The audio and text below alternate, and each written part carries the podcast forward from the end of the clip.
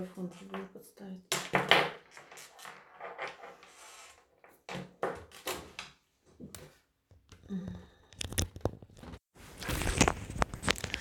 Здравствуйте, друзья. Что там у нас происходит? Угу.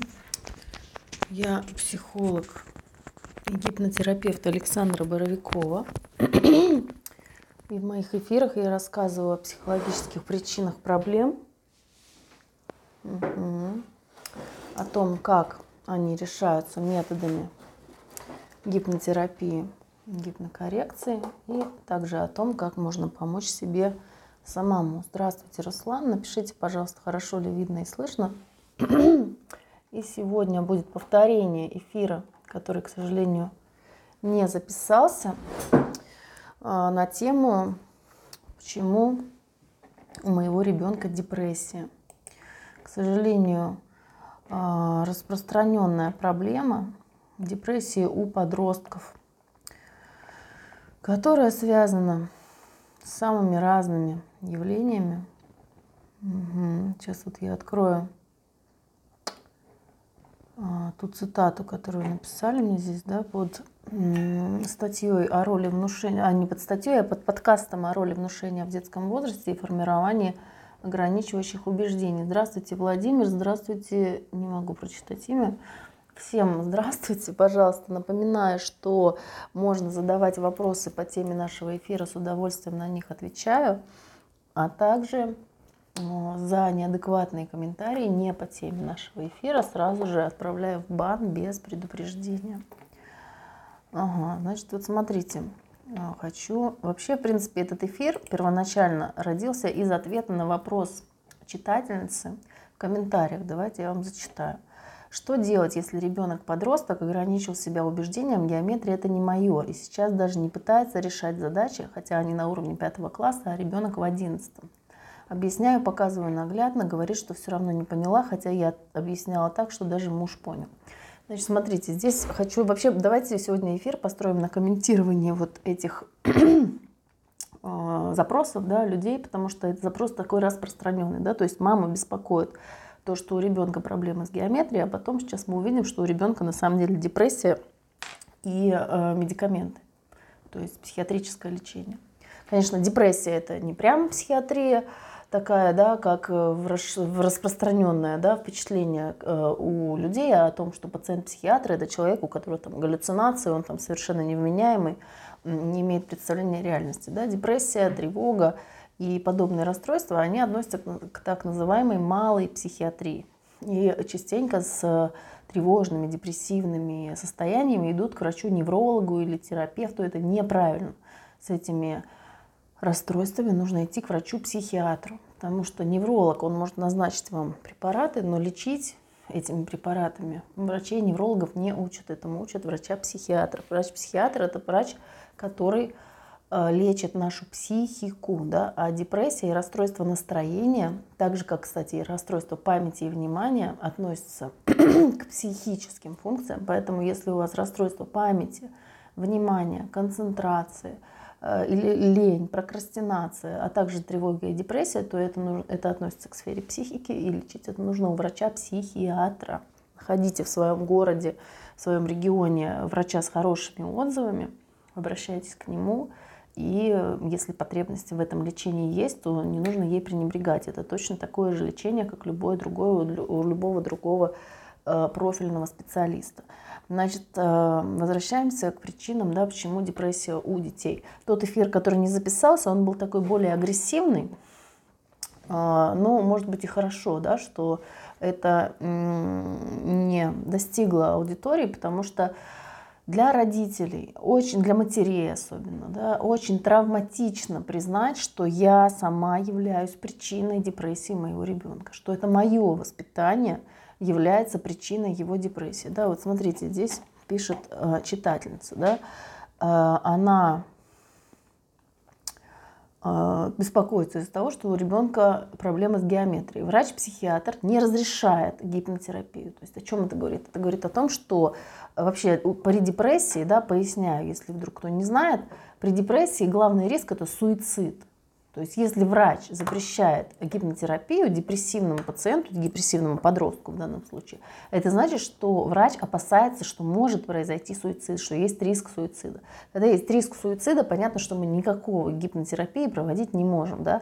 Точно так же, как когда есть риск там, у какого-нибудь психопата совершить агрессивное действие, там, убийство, не знаю, или что-нибудь такое. Тоже гипнотерапия не показана. Максимум это гипнокоррекция, да, то есть это работа в очень легком э, состоянии погружения э, на первую, вторую стадию, даже не на вторую, даже на первую. Поставьте, пожалуйста, плюсики, хорошо ли видно и слышно те, кто к нам присоединился, чтобы я понимала, есть ли обратная связь.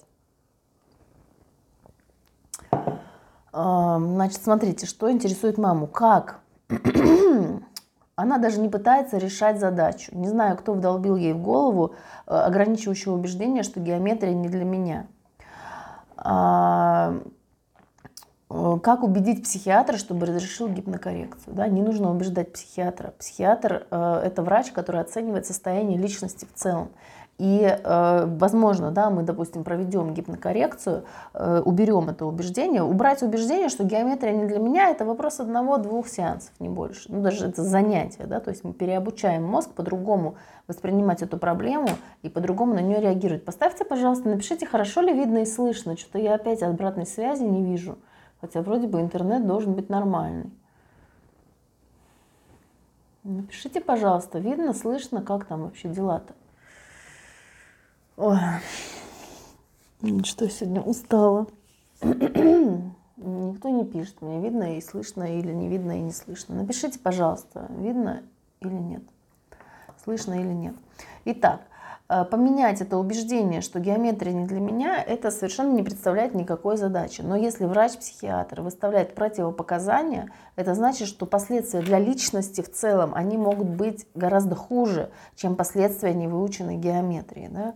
То есть, э, если ребенок со своей депрессией попадет в клинику неврозов, то ему там что с геометрией, что без геометрии, ничего это не поменяет. Да? Но обратите внимание, что маму да, спасибо, Ольга. Что маму меньше беспокоит э, общее состояние ребенка, но мы не знаем, что ее беспокоит на самом деле, мы знаем, о чем она пишет. Да?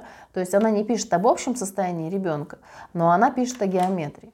Э, хорошо. А, у ребенка депрессия, да, и она говорит, что она выбирает гипнотерапию, потому что считает, что нужно работать с причиной. Да, это правда. Действительно, гипнотерапия работает с причиной, причем наши методы, наши скрипты позволяют нам выходить сразу на причину и сразу заходить очень глубоко и еще глубже, еще глубже находить убеждения, которые глубоко лежат под текущей проблемой. Да.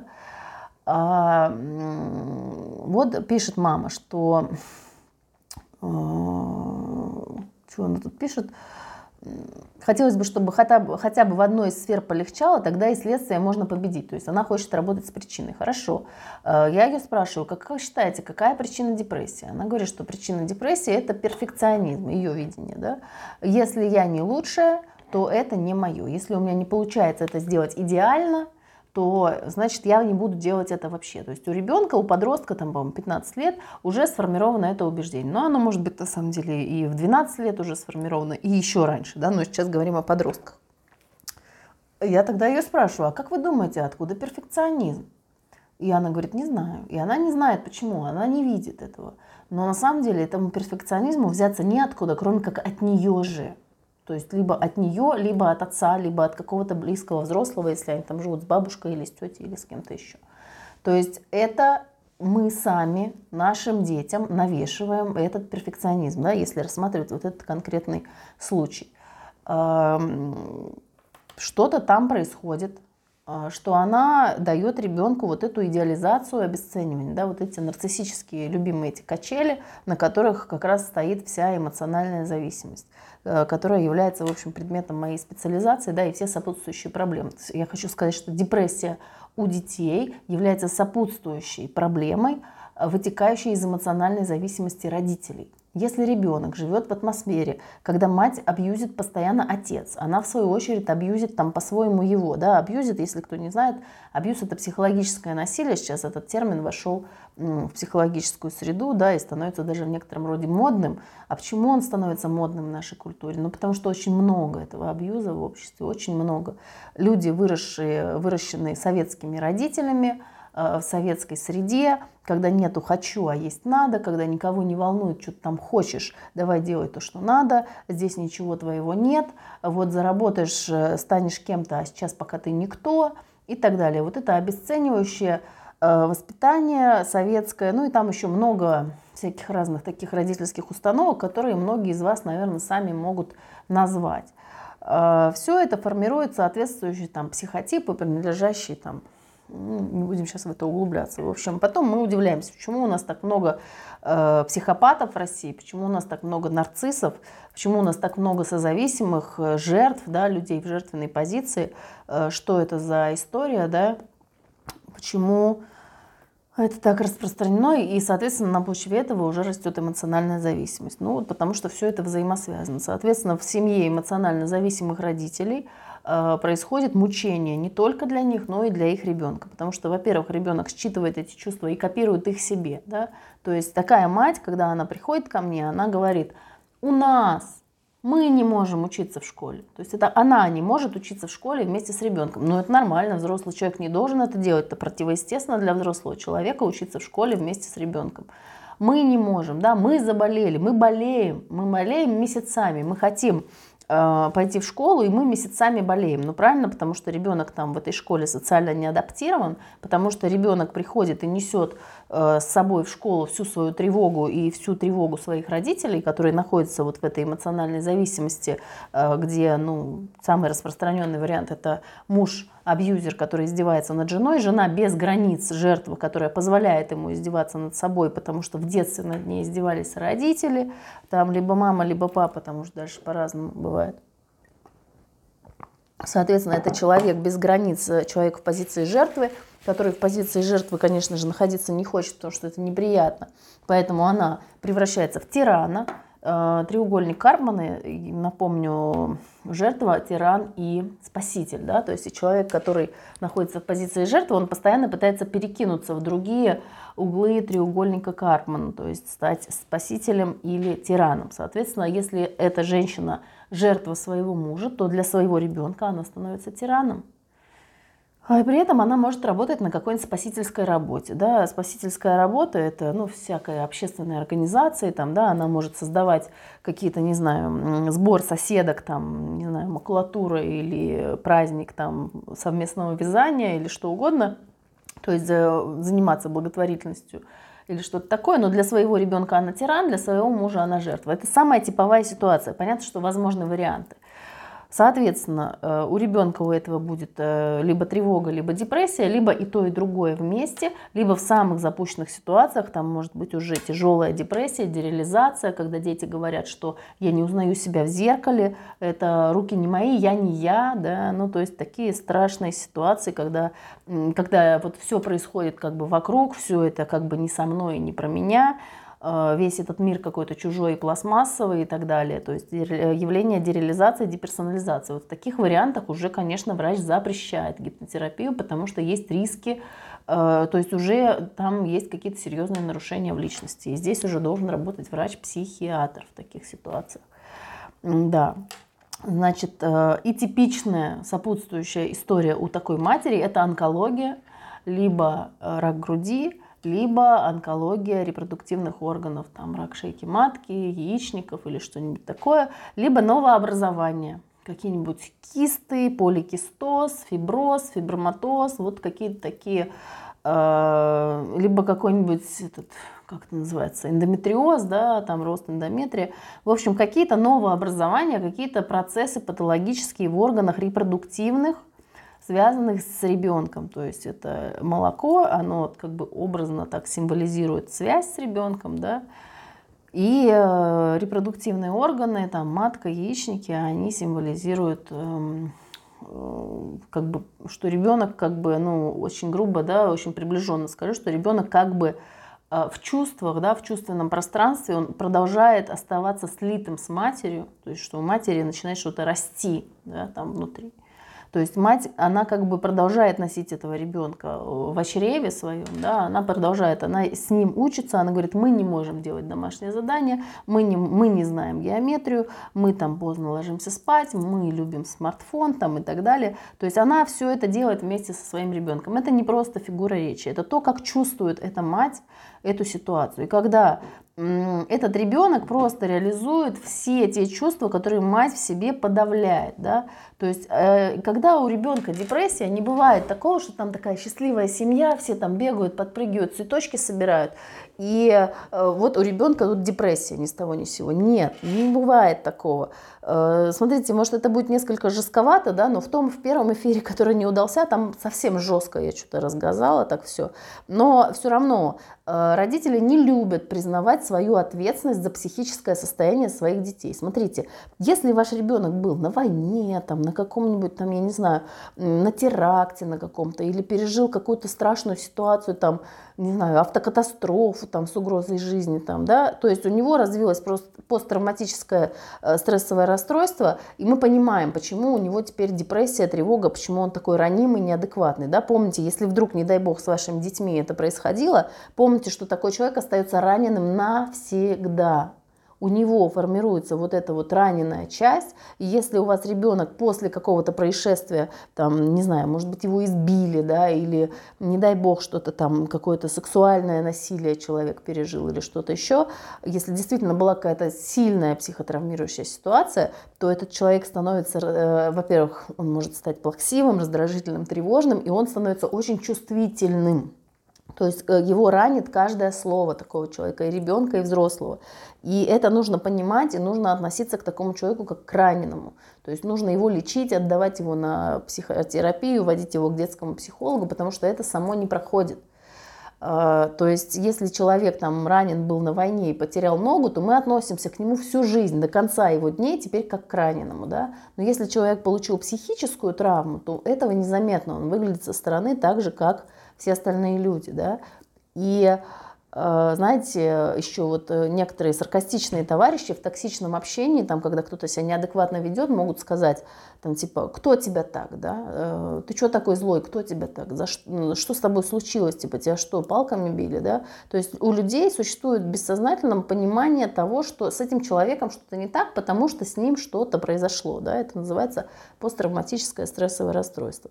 И бывает, что мы знаем, что с ребенком что-то произошло, ну вот представим какую-то гипотетическую ситуацию, ребенка избили, да, после ребенок там очень долго переживал, был сильно травмирован, потом после этого ребенок стал чувствительным.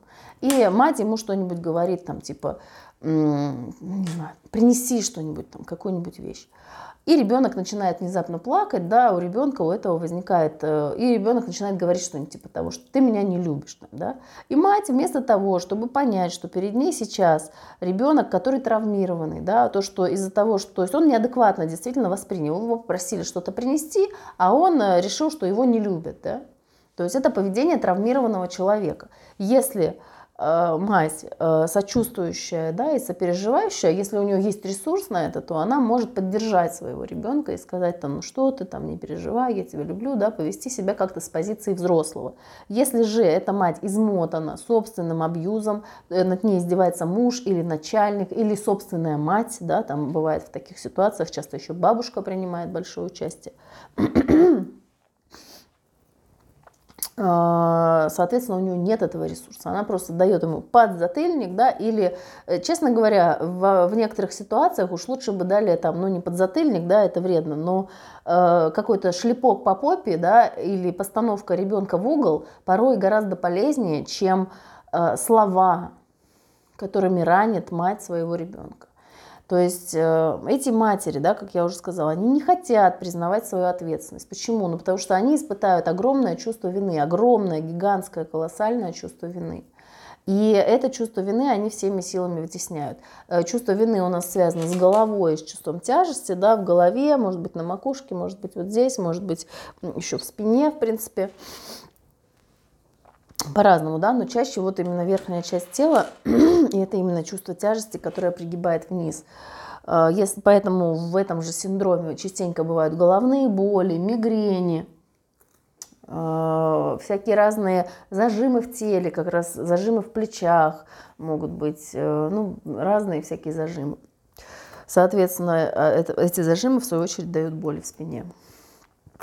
Мать не может признать за собой, что это я орала на своего ребенка, это я била своего ребенка, это я называла его бестолковым, да, почему мой ребенок не знает геометрию, да, почему мой, мой ребенок решил, что он глупый, допустим, да, Почему? Да потому что я сама называла этого ребенка своего глупым. Потому что это я сама ему говорила, что ты бестолочь, ничего не понимаешь, ничего не соображаешь, в кого ты вообще такой уродился, там, будешь как твой отец, да, там, если они в разводе, э, ну и так далее. Да. Она сама обвиняла его, стыдила его, пугала его, давила на ребенка, да, заставляла его, подавляла его волю и э, ну, заставляла делать то, что ребенок не хочет. То есть пыталась воспитывать этого ребенка по советскому принципу, эм, неважно, что ты хочешь, главное то, что надо. Да? Сейчас этот принцип не работает. Все, сейчас другое время, сейчас другой мир.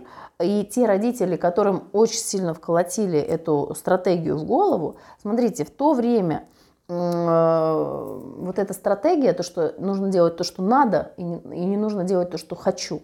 Эта стратегия в то время, она звучала из каждого утюга. Она была, это была государственная, э, социальная такая большая очень программа, да, пропаганда. Э, везде висели план на пятилетку, доска почета, доска позора, да, то есть э, быть социально ответственным, быть, ну, вырастить хорошего человека для общества, да, то есть эти люди, которых так запрограммировали, они они не плохие, не хорошие, да, просто может возникнуть такое ощущение, что я как-то их, э, ну, плохо как-то отношусь к этим людям. Нет, они так были воспитаны, это дети своей эпохи. И их вот это вот мировоззрение, оно подкреплялось всеми средствами массовой информации, там газеты, книги, литература соответствующая, там книга, да, или рассказы про мальчика, который стоял на часах часовой, там, и вот он не уходил, потому что он чувство долга, да, то есть нам прививалось это чувство долга. И эти люди хорошо очень это впитали и пытаются сейчас это всучить своим детям. Современные дети, они это не берут, они от этого травмируются, они от этого впадают в депрессию, ложатся на диван и ничего не делают потому что ну, не подходит сейчас, мир изменился. Сейчас эта штука уже не входит в этих детей, и дети от этого отказываются. Если постоянно мы говорим этим детям, что мне наплевать, чего ты хочешь, надо делать то, что надо, да, и то, что ты хочешь делать нельзя, тебе нужно делать там уроки, ты хочешь рисовать, а я тебе не разрешаю, я тебя заставляю делать уроки, а ты, ребенок садится и не делает уроки, да, потом в какой-то момент ситуация нарастает, нагнетается, значит, ребенок ложится и ничего не делает, либо он сидит все время в телефоне, и это лучший вариант, чем если он ляжет у вас просто на кровать и будет смотреть в стену. Это тяжелая депрессия, когда человек потерял аппетит, когда он либо все время спит, либо наоборот у него бессонница, и когда он не может приняться ни за какое дело. Да. То есть это очень тяжелое состояние. Да. Вот там мама одна рассказывала, что эм, я привожу дочку в школу, она сидит в машине и плачет, и из, школы, из машины не выходит. Говорит, я не хочу туда идти. Вот до таких состояний доводят люди своих детей. И они потом еще говорят, а он ничего не хочет, а он у нас ничего не хочет, у него, ему интересен только телефон. «А, ну хорошо, а кто ему купил-то этот телефон? Ну мы купили. Ну а что, ну, все, какие вопросы? Вот думаю, чего, икона Путина, господи. Так, ладно, давайте-ка это мы заблокируем. Так. Отвлекает опять меня. А, значит, э, да, видите, на чем я остановилась. Да, то, что если вы ребенку запрещали всю дорогу, всю жизнь делать то, что он хочет, а потом он у вас лег на диван и ничего не хочет, и удивляетесь, а почему он ничего не хочет? Да вы его не научили хотеть вы ему все время запрещали делать то, что он хочет. А вот это, то есть наших родителей, да, и меня, в общем-то, мое поколение, те, кому сейчас от 30 до 40, нас тоже запрограммировали так. Нас так дали нам этот завод, и мы на этом заводе многие поехали. Ну, с жутким неврозом мы поехали на этом заводе. И уже новым детям это невозможно передать. А, есть такое, это есть такое, у меня было такое, мама так было мои постоянно негативы. Да, Александр, ну это распространенная проблема, поэтому я и говорю о ней в этом прямом эфире, потому что проблема распространенная, запрос частый.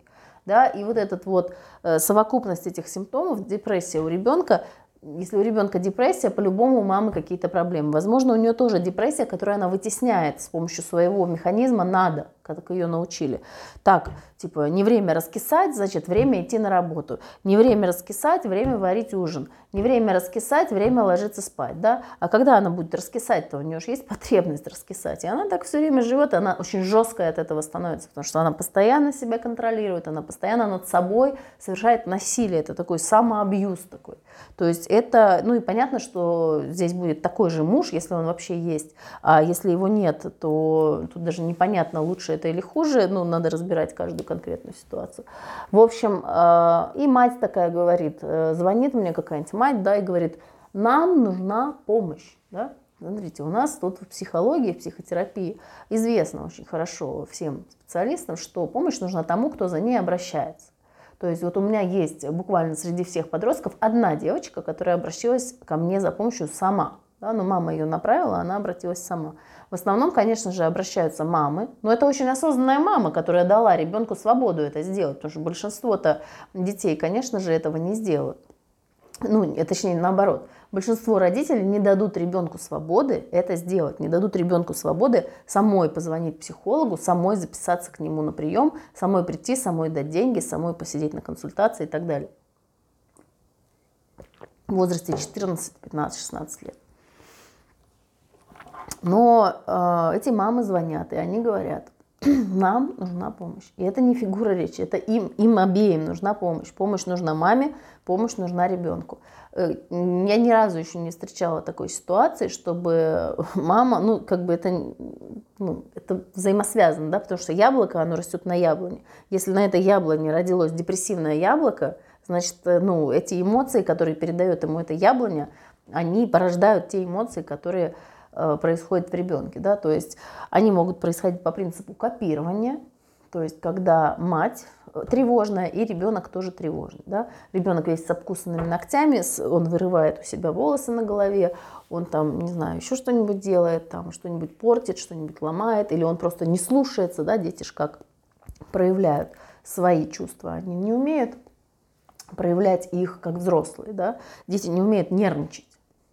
И, соответственно, они это проявляют в виде э, непослушания, в виде агрессии, в виде разрушения – в виде э, вот этих вредных привычек, в виде зависимостей, особенно от компьютера, вообще от экранного времени. Ну, нет компьютера, дети сейчас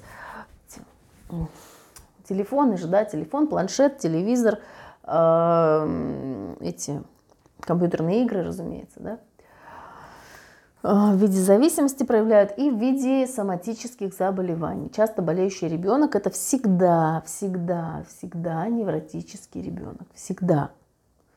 Не бывает такого, чтобы... Вот часто болеющие простудными заболеваниями, я имею в виду, конечно. А, то есть э, мы, ну, я ни разу не видела другого варианта, никогда. Ну, а если невротический ребенок, это значит, невротический ребенок возникает в невротической семье, там, где уже есть проблема между родителями. То есть, э, да, как я уже сказала, либо он копирует э, те чувства, которые есть у матери, либо он Э, это как, как э, стимул-реакция. Да? У матери тревога, у ребенка, допустим, тревога и депрессия. Мать его, допустим, подавляет, агрессию демонстрирует, а ребенок, э, соответственно, от этого уходит в депрессию. Здравствуйте, Дмитрий. Или мать его подавляет, а он из-за этого, мать, допустим, демонстрирует разные разное отношение в разное время, да. Один раз она за такой поступок похвалит, да, если ребенок там, не знаю, э, сам подогрел себе еду, допустим, в микроволновке, да, а другой раз она за такой поступок наругает, потому что там в микроволновке что-то разлилось, э, и, ну, не знаю, об этом она не скажет, а она просто наругает. И у ребенка полное непонимание, э, когда, что делать, что не делать, непредсказуемость полная. Там, где непредсказуемость, там тревога и тревожное расстройство, соответственно. И бывает у нас, ладно, не хочу сейчас вдаваться в классификацию, какая депрессия бывает. Если интересно, откройте просто статью в Википедии, там прекрасно все достаточно понятно и подробно написано о том, какие бывают виды депрессии. А, в общем, э, виды сейчас нас меньше интересуют, нас интересуют причины и что с этим делать. Значит, э, не устаю повторять, что когда вы садитесь в самолет, то вам говорят, наденьте кислородную маску сначала на себя, и уже потом наденьте ее на ребенка. Потому что пока вы на себя ее не наденете, вы будете помогать ребенку, вы наденете на него, но вы сами подохнете. Простите, пожалуйста. Поэтому, чтобы самой не подохнуть, нужно помочь себе. Да? И когда такие матери звонят и говорят, нам нужна помощь, то они говорят совершенную правду. Да? То есть они интуитивно это чувствуют, что это им тоже нужна помощь. И мы в таких ситуациях всегда, мы психологи, да, мы всегда говорим, что абсолютно необходима работа с матерью. Да? И если, причем, если это личностно ориентированная работа, э, то для матери и для такого подростка нужны разные специалисты. Потому что когда ребеночек маленький, мы можем работать и с ребеночком, и с мамой. Но когда уже ребенок это подросток, то э, эта терапия личностно ориентированная должна быть отдельно для мамы и для ребенка. Почему? Потому что вот э, я занимаюсь, допустим, гипнокоррекцией родительской позиции. Да? И э, что мы делаем? Мы берем мать, мы берем ситуацию, да, вот э, приведу сейчас пример – достаточно ужасающий, да, одной из моих клиенток. Она, значит, рассказала следующее, что у меня были такие приступы агрессии после развода, что дети меня не слушались, я не могла ими управлять, не могла им ну, ничего сделать. И они там в какой-то очередной раз а, взяли, там, выдавили зубную пасту там, в ванной на раковину и так далее – и я им сказала, уберите, они не убрали. Я им снова сказала, уберите, они не убрали. Я им сказала, что я сейчас, если вы не уберете, вашими лицами это все уберу. И э, в итоге они тоже не убрали. И я сделала и выполнила свое обещание. Вот такую вот ужасную историю она мне рассказала. Но я хочу сказать, что эта женщина, она добилась самых больших результатов в своей терапии. Почему? Потому что у нее хватило, ну, она, надо сказать, что она пришла ко мне уже после нескольких психотерапевтов, уже с опытом, и она была в достаточно длительной терапии, но у нее, э, по крайней мере, присутствует осознанность, да, что я делаю что-то деструктивное, я делаю что-то ужасное со своими детьми, помогите мне. Это достаточно, это очень достойное уважение, очень большого позиция, потому что, безусловно, это ужасно, то, что она со своими детьми делала, но смелость признаться в этом, да, это огромный душевный труд, да, то есть это огромный шаг вперед для решения этой проблемы, потому что большинство матерей, они приходят к психологу как ангел небесный. Ой, вы знаете, у нас что-то у ребеночка депрессия, да, или приходит ребенок такой и говорит, эм, ну, а что, я говорю, а что мама-то, как отношения с мамой? Ну, нормально там. Я говорю, а у мамы-то бывают приступы агрессии? Ну, я знаю, что бывают, да, мне не нужно на самом деле об этом спрашивать, я, я это знаю, я это спрашиваю не для своего информирования, а для того, чтобы ребенок, ну, для того, чтобы там вести определенным образом свой терапевтический процесс.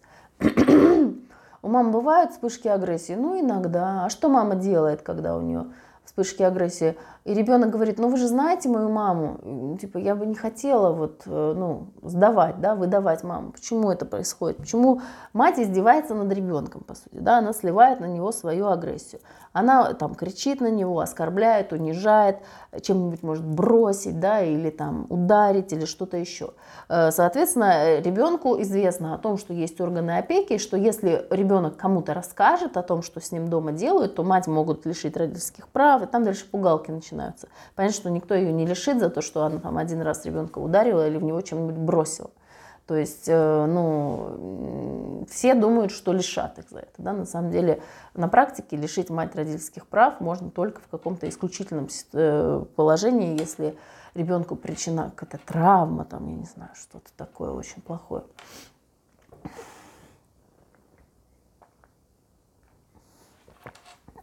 Но наша здесь задача поговорить о чувствах и о том, что с этим можно сделать, а не о юридической стороне этого вопроса.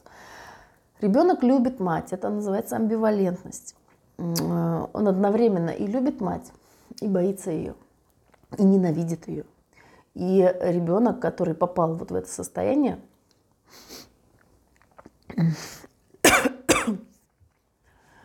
а, он, понимаете, вот я спрашиваю, да, что там происходит, и ребенок, ну это первая встреча, конечно, она такая не очень доверительная.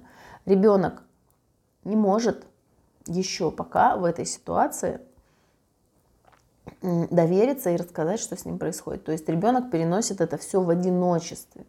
ему абсолютно не с кем рассказать. То есть подружкам он не рассказывает, там, ну да, если это девочка. Друзьям, подружкам об этом не рассказать, потому что это стыдно, а зачастую их и нет. То есть если есть друзья, это хорошо. Давайте уже потихоньку, ближе к концу эфира, переходить потихоньку в плоскость, что делать. Она все время разговаривает по телефону. Пусть разговаривает по телефону. Если есть друзья, это хорошо. Это говорит о том, что есть сохранная зона, да, есть сохранная сфера, где все не так плохо. Пусть разговаривают по телефону, это потребность в общении. Пусть коммуницируют со своими сверстниками. Это необходимость для подростка, это необходимость. Она в школу ходит тусоваться. Да, она ходит тусоваться, это нормально. Поощряйте эти тусовки. Потому что э, если есть ребенок, у которого нет друзей, который ни с кем не общается, поверьте, это гораздо хуже.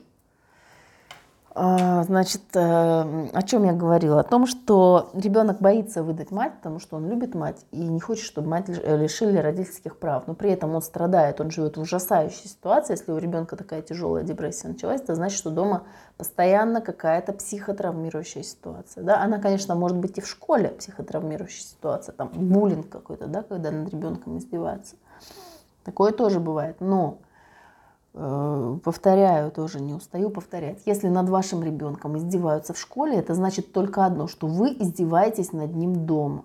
Ваш ребенок приходит в школу уже в позиции жертвы. И дети, которые склонны к садизму и к насилию, они безошибочно вычленяют таких детей. Да? Я ездила один раз на экскурсию э, с детьми э, в первом классе, то есть коллектив еще не сформировался, вот только-только-только все началось. Вот там есть одна такая девочка была, которая ни с кем не разговаривала, которая ни с кем не шла в паре, э, которая была сама по себе такая замкнутая, явно, то есть у ребенка какие-то проблемы в семье. И уже вот в первом классе вот коллектив, который буквально там пару месяцев как сформировался, уже в этом коллективе а, над этой девочкой уже издеваются. То есть она уже в позиции жертвы пришла туда, и уже те дети, которые постарше, ну, я имею в виду покрупнее, да, более зрелые и более такие с агрессивными наклонностями, они уже ей там что-то шапку опускают, там дергают как-то ее, уже там как-то дразнят, ей что-то показывают, да, на уровне первого класса. То есть ребенок принес с собой в школу ту позицию, которую ему привили дома. Это очень удобно своего ребенка подавить так, чтобы он был послушным. Но имейте в виду, что его будут подавлять и все остальные. А такие подавляющие матери и подавляющие отцы, они всю жизнь любят подавлять ребенка, а потом, когда он стал подростком, а что это он у нас такой безвольный? А что это он у нас не может отстаивать свои границы? Фу, типа сын вырос тряпка.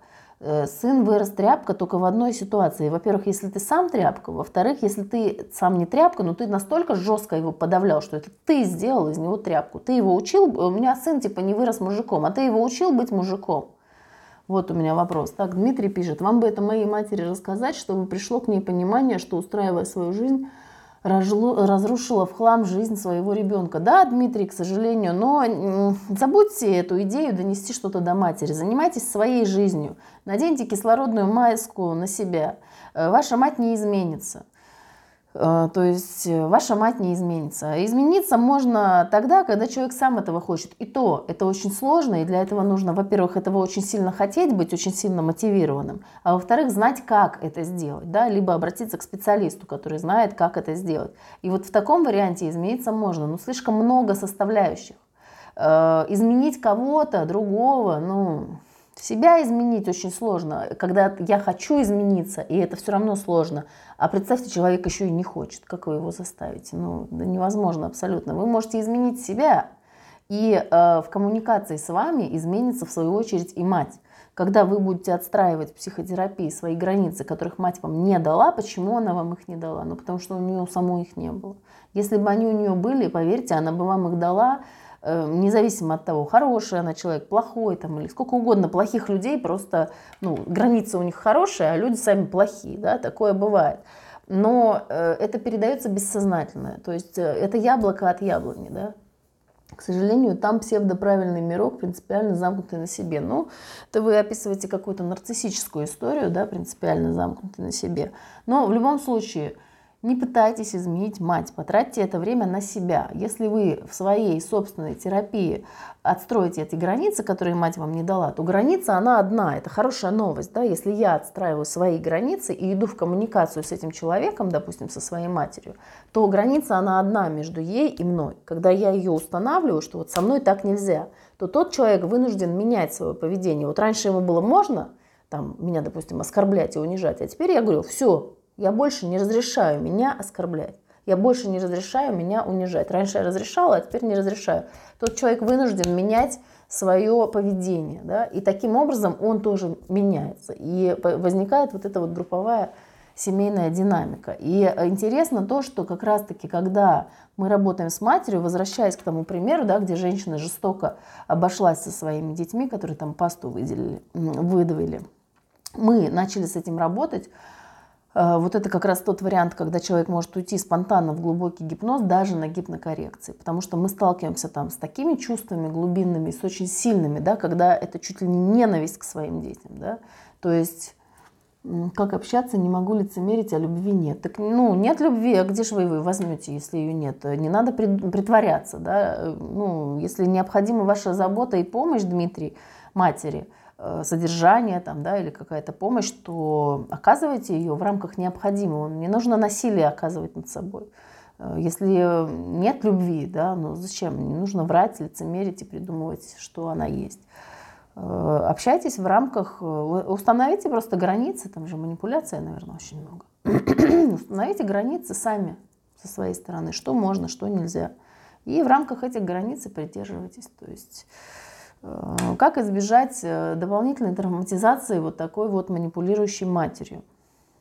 Нужно смириться с тем, что она такая манипулирующая, с тем, что она такая агрессивная, непредсказуемая, что она такая, ну, что она постоянно что-то хочет, что она что-то постоянно манипулирует, она постоянно э, пытается вызвать раздражение или обидеть, или напугать, или обвинить, или пристыдить, да, в общем, вызвать каких-то неприятных чувств.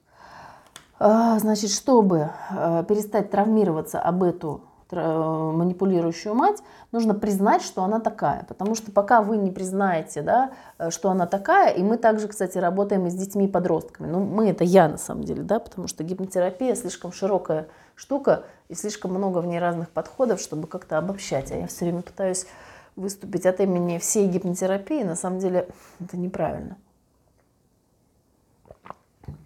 правильно говорить за себя, да, то, что делаю я, потому что, конечно, не могу отвечать за действия других специалистов.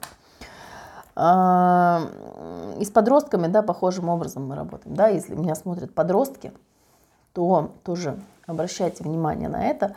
Э, ну и вообще проблем с матерями достаточно и у взрослых людей, да, особенно вот с этими советскими матерями, э, у людей, которым сейчас матери людей, которым поколение, которым сейчас 30-40 лет, там, ну, может, там чуть больше, там, до 50.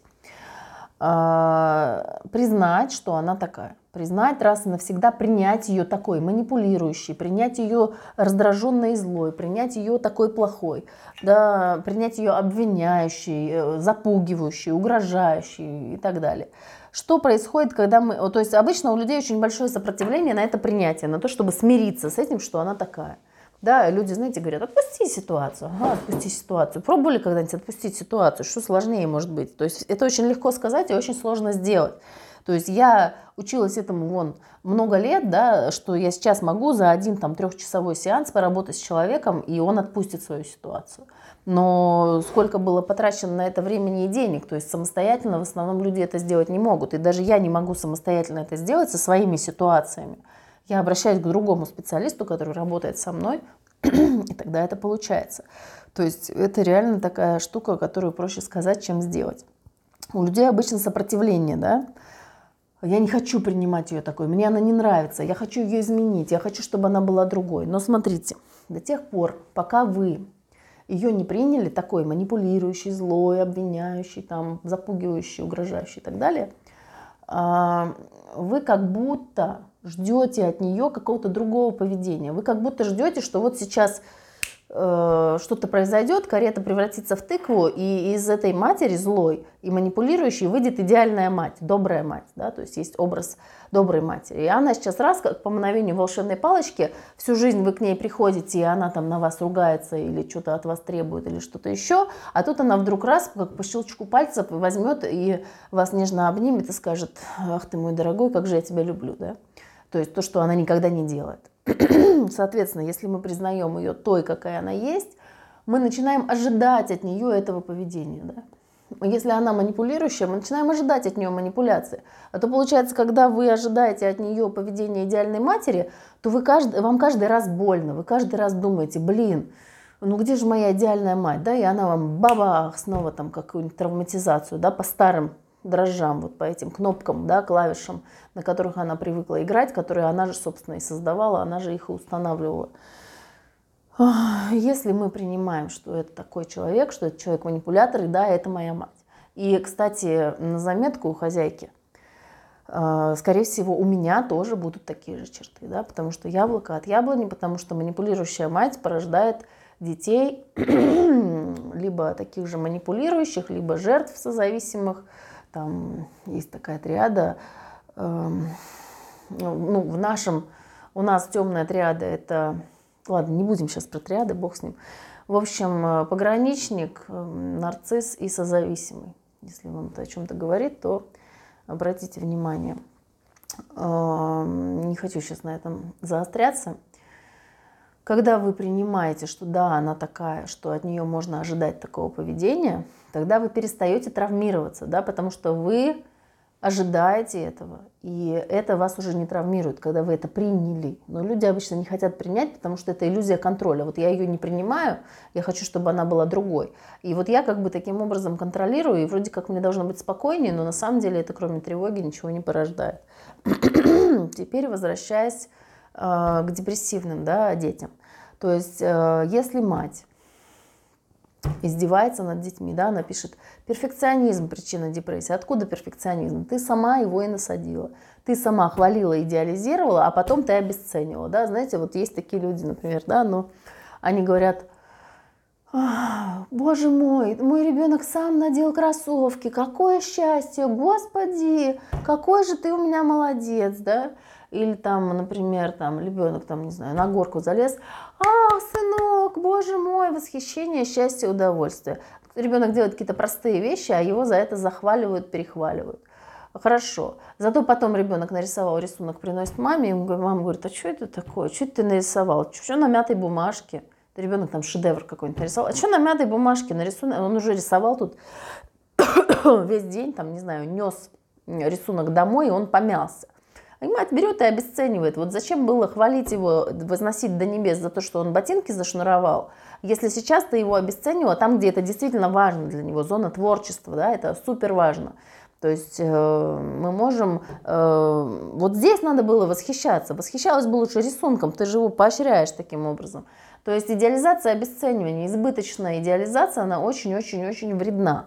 И я там вот, кстати, хотела еще пояснить, Почему она вредна? Потому что с таким же вот этим азартом, с которым вы его восхваляете, с таким же азартом вы будете его обесценивать. Причем такие люди, они очень талантливо обесценивают, они просто могут одним взглядом, одним словом, одним вздохом, понимаете, обесценивать так, что человек почувствует себя полным говном.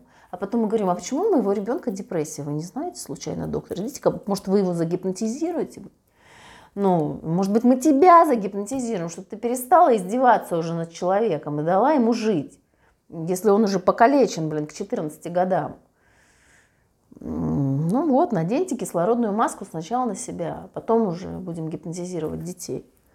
Бедный ребенок вынужден психотропные препараты принимать из-за того, что он такому воспитанию подвергался. Ну, не бывает такого, что я, опять же, повторюсь, да, если ваш ребенок пережил какое-то страшное насилие, землетрясение, теракт или какую-то ужасную психотравму, э, все, у его депрессии есть причина. Значит, идем к детскому психологу и лечим посттравматическое стрессовое расстройство. Если этого ничего не было, значит, это вы сами своими руками, своими словами, своим воспитанием или своим игнорированием, да, своим отказом провести время с ребенком, когда ему это было нужно, сами создали эту ситуацию. Поэтому в первую очередь коррекция родительской позиции. Да? А эти матери, они приводят этих детей, вот в институте Бехтерева, где я сейчас прохожу обучение, там тоже э, жалуются, да, это боль э, врачей, психиатров и клинических психологов, когда к ним приводят детей и подростков, там уже с психиатрией, да, с, там, с какими-то серьезными психоневрологическими нарушениями, ну, я уже с таким не работаю, да, это задача врача. А, и мать, то есть я, говорит, я вижу, что эта мать психопатка. И эта мать говорит, давайте лечите моего ребенка. А я понимаю, что лечить его бесполезно, потому что я его сейчас буду лечить, назначать ему препараты, проводить с ним психотерапию, а она будет приходить, забирать его за шкирку, вытаскивать из этого кабинета, да, волочь его по лестнице и по дороге обесценивать его, да, и подвергать его своему психологическому насилию. Запомните, пожалуйста, что насилие бывает – физическое, допустим, да, сексуальное и психологическое. И если мы понимаем, что физическое насилие ребенка избили, да, или ребенка регулярно избивают, мы понимаем, что ребенка, которого регулярно избивают, физическое насилие он подвергается, э, у него здоровой психики не будет. Это мы понимаем. Если ребенок пережил, не дай бог, сексуальное насилие, мы понимаем, что этот человек травмирован на всю жизнь. Но почему-то психологическое насилие, да, почему-то, ну, как бы, это считается в порядке вещей в нашей стране. Ну, то есть можно закопаться в причины, что была война, что после войны было поколение без мужчин, что были эти женщины, что была разруха и нужно было поднимать страну, что все там, сжав зубы ради выживания, говорили, не важно, что ты хочешь, важно, что нужно для нашего выживания, там, для страны, там, план пятилетки. И вот так вот постепенно из поколения в поколение это передавалось и пришло к тому, что есть сейчас. Но сейчас-то у нас нет войны, да, и сейчас у нас Безусловно, у нашего народа там тяжелая судьба и так далее. Это есть, это факт. Но мы можем спросить себя, что я могу сделать. Поэтому вот у меня недавно был пост про одобряющее выражение лица. Да? И многие меня не поняли. Мне поступили такие вопросы, что у меня, честно говоря, волосы дыбом стали. То есть там женщина пишет, сейчас я вам прочитаю. Что-то типа того, что... Ой, господи, настрочили тут комментариев целую кучу. Так, вот, например, да, вот одна женщина пишет, что, э, повторю мысль, да, идею тезисно повторю, что если вы не можете дать своему ребенку ничего, если вы не, у вас нет денег вести его к психологу, кстати, есть бесплатные психологи в кризисных центрах и в службах психологической поддержки, социальные психологи для детей они есть, и многие из них весьма неплохие. Там есть, конечно, и плохие никакие, а есть и хорошие. Так что можно Э, к ним обращаться, если нет возможности водить ребенка к платному психологу. То есть если вы ничего не можете сделать для своего ребенка, если вы сами без ресурса, выгоревшие напрочь, там, не знаю, в абьюзе или без денег, или вообще там кто-нибудь больной, какой-нибудь родственник, да, за которым нужно ухаживать, и денег нет, и квартира, там, комната, в которой живет 4 человека, сделайте для своего ребенка одну вещь самую важную вещь. Дайте своему ребенку одобряющее выражение лица. Это его базовая потребность, чтобы вы смотрели на него с одобрением. Да? И мне люди пишут. Ой, мне пишут люди. Как можно сделать одобряющее лицо, когда ребенок не выполняет то, что обещал? Например, не заботится о питомцах самостоятельно, и никакие объяснения, что собачка, кошка погибнут без воды и еды, не помогают. Понятное дело, разумеется, не нужно, если ребенок сделал что-то, разбил, сломал, потерял, там, не покормил кошку, не сделал уроки, не надо в этот момент давать ему одобряющее выражение лица. Ну, нет никакой взаимосвязи с воспитанием, да? То есть вы, как родители, обязаны воспитывать своих детей. Это наш родительский долг, наш родительский... Э наша ответственность, да, воспитать своего ребенка, объяснить ему, дать ему границы, что можно, а что нельзя. Если вы являетесь носителем этих границ, да, то вы дадите ему их автоматически. Но если у вас их нет, то вы, соответственно, ребенку их тоже дать не можете, потому что вы не понимаете, что давать. Если вы сами нарушаете правила, нарушаете чужие границы, значит, вы будете, во-первых, нарушать границы своего ребенка, во-вторых, ваш ребенок тоже будет нарушать и ваши границы, и границы тех, с кем он общается в социуме. Да? То есть он будет уже с этими нарушенными границами туда приходить, и он будет приходить с запросом на нарушение своих границ. Он будет привлекать к себе таких же людей, которые будут нарушать его границу и ну, усиливать таким образом травматизацию. Э, таким образом, одобряющее выражение лица – это то, что мы можем дать ребенку. Но не нужно давать это выражение лица, когда он разбил окно. Ну, нужно же подбирать момент. Вот смотрите, вот вы сидите, вот там, вот мы представляем себе, да, что есть какая-то уставшая, выгоревшая мать, которая не в состоянии вообще ничего делать, постоянно злая, раздраженная, тревожная, нервничает, переживает. Но в какой-то момент, в течение дня у нее же существует момент, да, мы забываем о том, что мы любим своих детей. Если мы в неврозе, если мы вот в этих переживаниях, люди забывают о том, что они любят своих детей. Если вы не будете своим детям говорить о том, что вы их любите, дети, и если при этом вы их ругаете и наказываете частенько, то дети будут думать, что вы их не любите. Дети сами не догадаются о вашей любви, им об этом нужно сказать, им об этом нужно говорить. Причем хочу обратить внимание, что когда вы говорите детям это в завуалированной форме, да, взрослые стесняются сказать «я люблю тебя» да, ребенку своему. Если взрослые стесняются об этом сказать и говорят об этом в форме, там, типа, ну ты знаешь, что мама тебя любит, да? Некоторых детей это может травмировать, особенно если вы уже их загнобили, и они у вас уже такие обидчивые, раздражительные и чувствительные, да? То есть ребенок может это воспринимать как отвержение, что вы ему от своего имени не говорите. Поэтому да, но я сейчас больше говорю о таких более тяжелых уже запущенных ситуациях, да, одобряющее выражение лица. Если ребенок там топает ногами, там, э, не знаю, ложится на пол или что-то такое делает, конечно, это не время давать ему одобряющее выражение лица.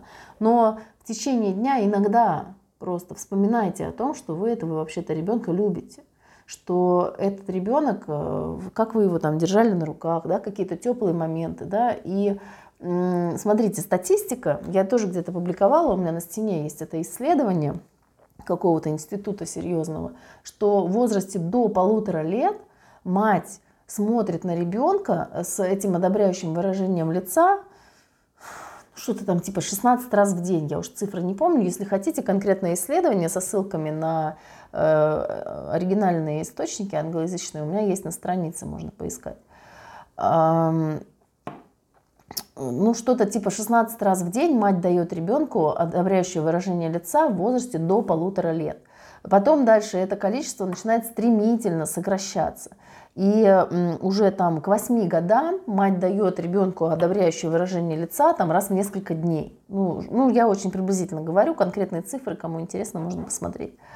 А, что здесь происходит? Когда ребенок взрослеет, он, то есть до полутора лет он практически ничего такого плохого не делает. Ничего такого нет, чтобы он мог сделать.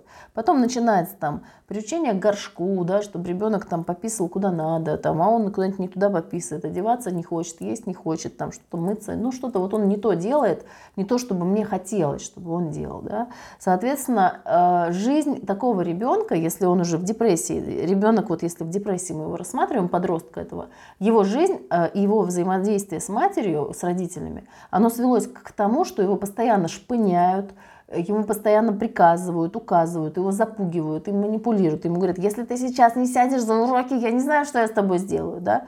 Или там не пущу гулять, или там, не знаю, что-то, да, какие-то угрозы, отберу там планшет или что-то такое. Э, почему не убрал, давай, здесь, сделай, да, ну, я думаю, что все понимают, о чем здесь идет речь.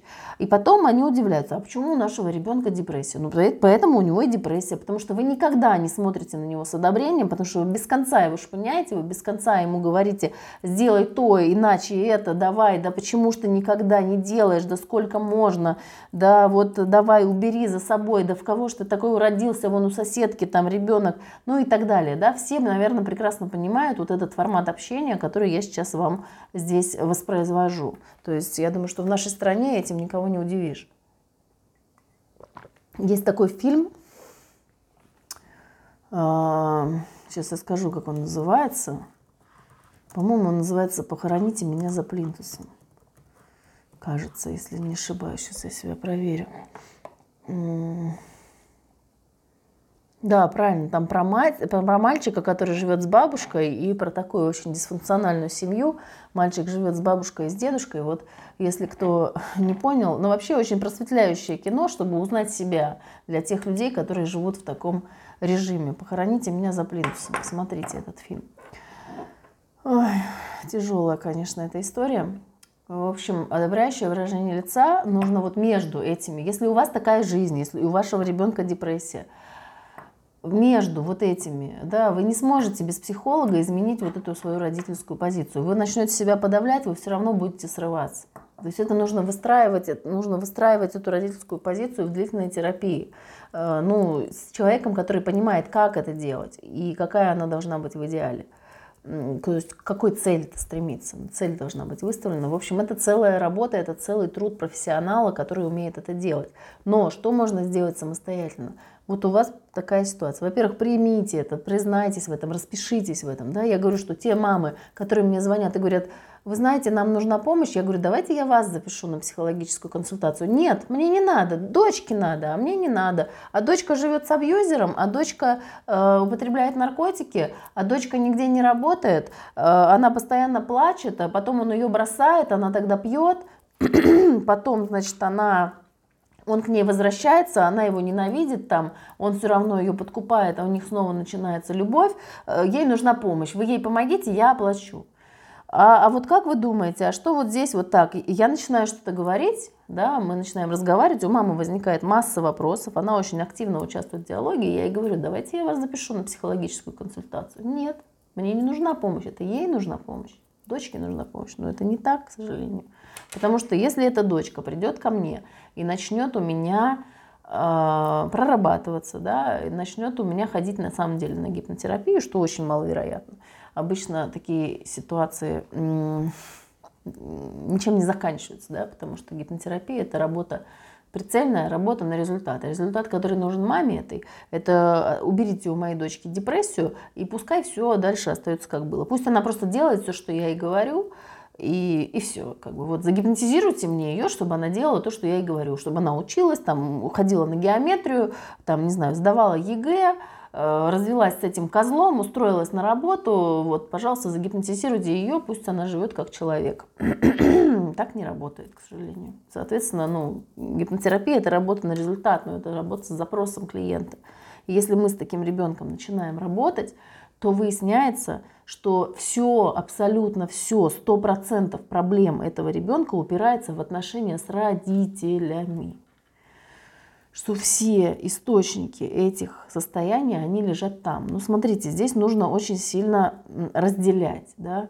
Э, просто обвинять родителей и говорить, что вот вы причина всех моих бед, это абсолютно бесполезное занятие. Да? То есть может в какой-то момент показаться, что я предлагаю всем назначить виноватых и сидеть как бы и э, ну, вот говорить, что вот какие родители плохие, доводят детей до депрессии. Повторяюсь еще раз, нет, это родители неплохие, они просто по-другому не умеют, они сами выгоревшие, они сами страдают. Может, они какие-нибудь психопаты, нарциссы там или еще кто-нибудь. Их так самих воспитывали, да, в то время это было можно, сейчас уже в новом веке это не работает. Соответственно, вот у вас такая семья, дисфункциональная, да, называется семья. Вы примите то, что она у вас такая. Вы примите это, то, что вы смиритесь с тем, что вот у меня невроз, что я ору на детей, э, что я использую манипуляции, шантаж, запугивание, подкуп. Э, обвинение, пристыживание там, да, и так далее, что я постоянно всем недовольна, мне постоянно что-то надо, я постоянно недовольна мужем, я постоянно недовольна ребенком, а в скобочках там где-то вот глубоко, в скобочках, что я постоянно недовольна собой, я постоянно себя плохо чувствую, да, и если вы можете сделать только что-то одно, то в перерывах, находите просто перерывы между этими состояниями, и в перерывах, когда вас более-менее отпускает, да, может быть, после, после еды, после физической нагрузки, после секса, после каких-то приятных занятий, да, может быть, даже в состоянии алкогольного опьянения. Ну, конечно, ну хотя бы так, если других вариантов нет, то хотя бы так. Вот находите эти моменты, когда вам чуть-чуть получше, чем обычно, и в эти моменты награждайте своего ребенка одобряющим выражением лица. И одобряющее выражение лица, вы не можете его подделать, да, вы для этого должны внутренне чувствовать это одобрение, да, то есть вы можете просто смотреть на ребенка и подумать про себя, ну ты же мой сын, я же тебя так люблю, да, вспомнить, как вы держали его на ручках, да, вспомнить какие-то приятные моменты, эпизоды. Просто если дети более маленькие, их можно подержать на ручках, но и многих подростков можно подержать на ручках. Правда, может быть, они уже и не пойдут, но, может быть, и пойдут, вы попробуйте. Можно поддержать ребенка просто за руку. Да? Обычно в таких семьях там плохо все очень с тактильным контактом. Либо качели. либо ты говно, либо ты иди сюда, давай на ручки, ты у меня самая лучшая, я тебя больше всех люблю. То есть на самом деле э, стабильно плохие отношения меньше портят психику, чем качели. То идеализация, то обесценивание. Поэтому одобряющее выражение лица, любите своих детей, если, ну, все родители, ну, большинство родителей, кроме там каких-то уж совсем патологичных, все-таки любят своих детей, да. Бывает, что не любят, но, опять же, бывает, у меня были такие люди в терапии, которые приходили с запросом, вы знаете, я не люблю вот одну дочь, я одну дочь люблю, а вторую не люблю, вот что делать? Но на самом деле мы начинаем с этим работать, и мы выясняем, что на самом деле она, э, старшая дочь похожа на нее, а младшая дочь похожа на отца. Соответственно, поскольку мать ненавидит и не принимает себя, то она похожую на нее старшую дочь точно так же ненавидит и не принимает. И когда мы в терапии наработаем над внутриличностным конфликтом, над тем, чтобы женщина приняла себя, мама, да, когда мама себя начинает принимать и любить, то она автоматически начинает принимать и любить свою дочь. То есть, ну, конечно, это не по щелчку пальцев делается, но с каждым сеансом, с каждым занятием да, гипнокоррекции э, мы меняем еще один кусочек родительской стратегии, еще один кусочек, еще один кусочек. Да, там, вот это, допустим, э, то, зачем часто обращаются, да, уроки у детей. Да, ребенок не делает уроки. Так почему он не делает? Потому что вы издеваетесь над ним, да, вы, вот представьте, что над, над вами кто-то сел, да, вот вы что-то делать не хотите, вот, э, то есть у ребенка прокрастинация, он не хочет делать уроки, а ты хочешь делать свою работу, вот у меня вопрос. А ты над своими отчетами там, или над какой у тебя там работа не прокрастинируешь случайно, не ленишься? Ты случайно не испытываешь? Э, ребенок не хочет идти в школу, а ты на работу хочешь идти? Вот у меня вопрос. Ну, обычно нет. То есть если я люблю свою работу, и я радостно бегу на свою работу, а вечером радостно бегу домой. Ну, э, с одной стороны, можно сказать, что мне в жизни повезло. Я сейчас о себе говорю, да, я просто частенько использую э, от первого лица какие-то примеры. Если я люблю свою работу и радостно на нее иду, то мой ребенок на меня смотрит, он копирует меня, он радостно точно так же идет в школу. Ну, тут вопрос тоже, какая школа и что там с ребенком делают. Э, если там в школе с ребенком делают что-то плохое, и он туда идти не хочет, конечно, заставлять его не надо, а надо искать э, причину, да, почему идти не хочет, что там происходит. Если там происходит какой-то трэш, то нужно забирать его из плохого класса, от плохой учительницы, из плохой школы, может быть, даже целиком, да. То есть менять эти обстоятельства, пока ребенок там в полном аду не оказался. Да, одобряющее выражение лица. И опять же, э, мама да, говорит, что ребенок не хочет делать домашнее задание. Вот я ее сажаю, она там ничего не делает 2 часа, 3 часа, потом я через 3 часа захожу, я начинаю на нее орать, да, стандартная ситуация с домашним заданием.